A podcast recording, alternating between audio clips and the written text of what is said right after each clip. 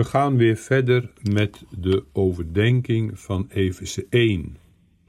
We zijn toegekomen aan Efeze 1, vers 5. We lezen daar het volgende: Die ons tevoren verordineerd heeft tot aanneming tot kinderen door Jezus Christus in zichzelf naar het welbehagen van zijn wil. De tekst begint met het woordje die. Dat grijpt terug op vers 3, waar het gaat over God de Vader. God de Vader heeft ons, de gelovigen, tevoren verordineerd tot aanneming tot kinderen. In de heilsorde is naast geloof, wedergeboorte, rechtvaardiging, heiliging ook een belangrijke gedachte de aanneming tot kinderen. De gelovigen zijn kinderen van God. We komen dat op talloze plaatsen tegen in de Bijbel. De verhouding dus tussen God aan de ene kant, God de Vader, en de gelovigen als kinderen aan de andere kant.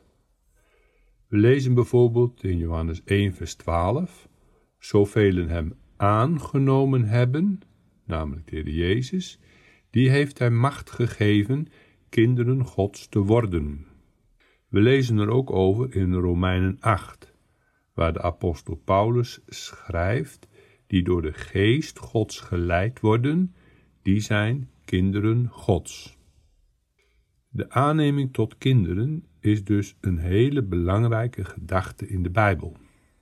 De aanneming tot kinderen gaat terug op Gods verkiezend handelen. Dus van eeuwigheid heeft God besloten om naast zijn zoon, die een natuurlijk kind is van de Vader, door de Vader gegenereerd, ook zondige mensen aan te nemen tot zijn kinderen. Gods kinderen zijn dus kinderen van God door aanneming, hyothesia in het Grieks, de aanneming tot kinderen. Een hele belangrijke gedachte. Kinderen bijvoorbeeld zijn erfgenamen. Ze zijn erfgenamen van God en ze erven mee met Christus.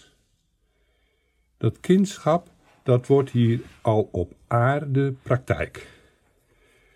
De kanttekenaar wijst op de beginselen die er zijn van deze verwachting. Kinderen zijn bijvoorbeeld hebben een relatie met hun ouders, houden van hun ouders, worden verzorgd door hun ouders. Zo ook zorgt God de Vader voor zijn kinderen.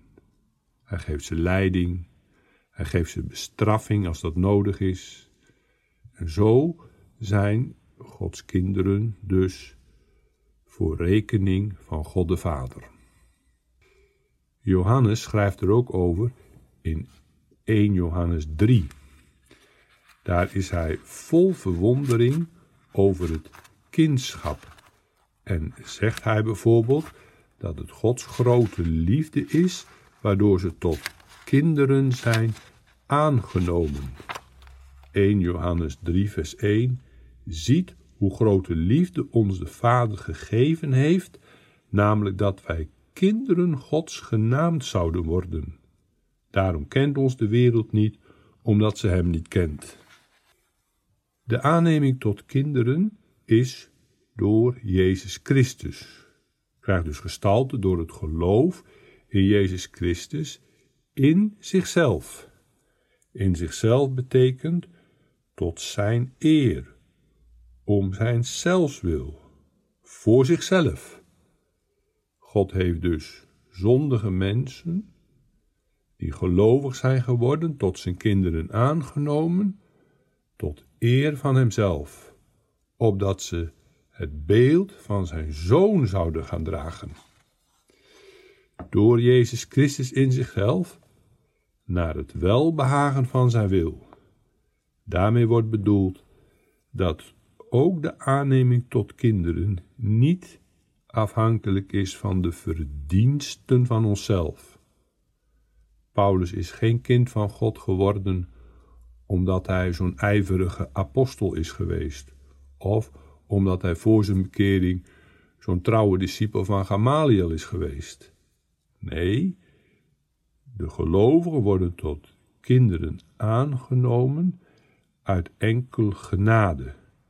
Het is alleen, zegt onze kanttekenaar, naar zijn onverdiende gunst, genade en believen. Ook in andere teksten van de Bijbel komt dit naar voren.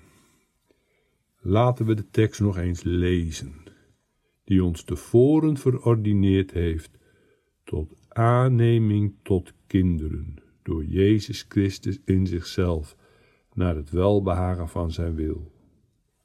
Kinderen zijn ook erfgenamen. We lezen daarvan in de kanttekeningen. Maar de volle bezitting van dit kindschap en deze erfenis zullen wij hier namaals eerst ontvangen. Dus hier op aarde ontvangen de gelovigen de eerste indrukken en de eerste blijken van dat kindschap. Straks in de eeuwige heerlijkheid ontvangen ze de volle bezitting van het kindschap. Dan is het de oude mens tenslotte weg en zullen we eeuwig bij de Heere zijn. Erfgenamen van God en mede-erfgenamen met Christus. O, hoe groot is het goed dat gij hebt weggelegd voor degenen die u vrezen.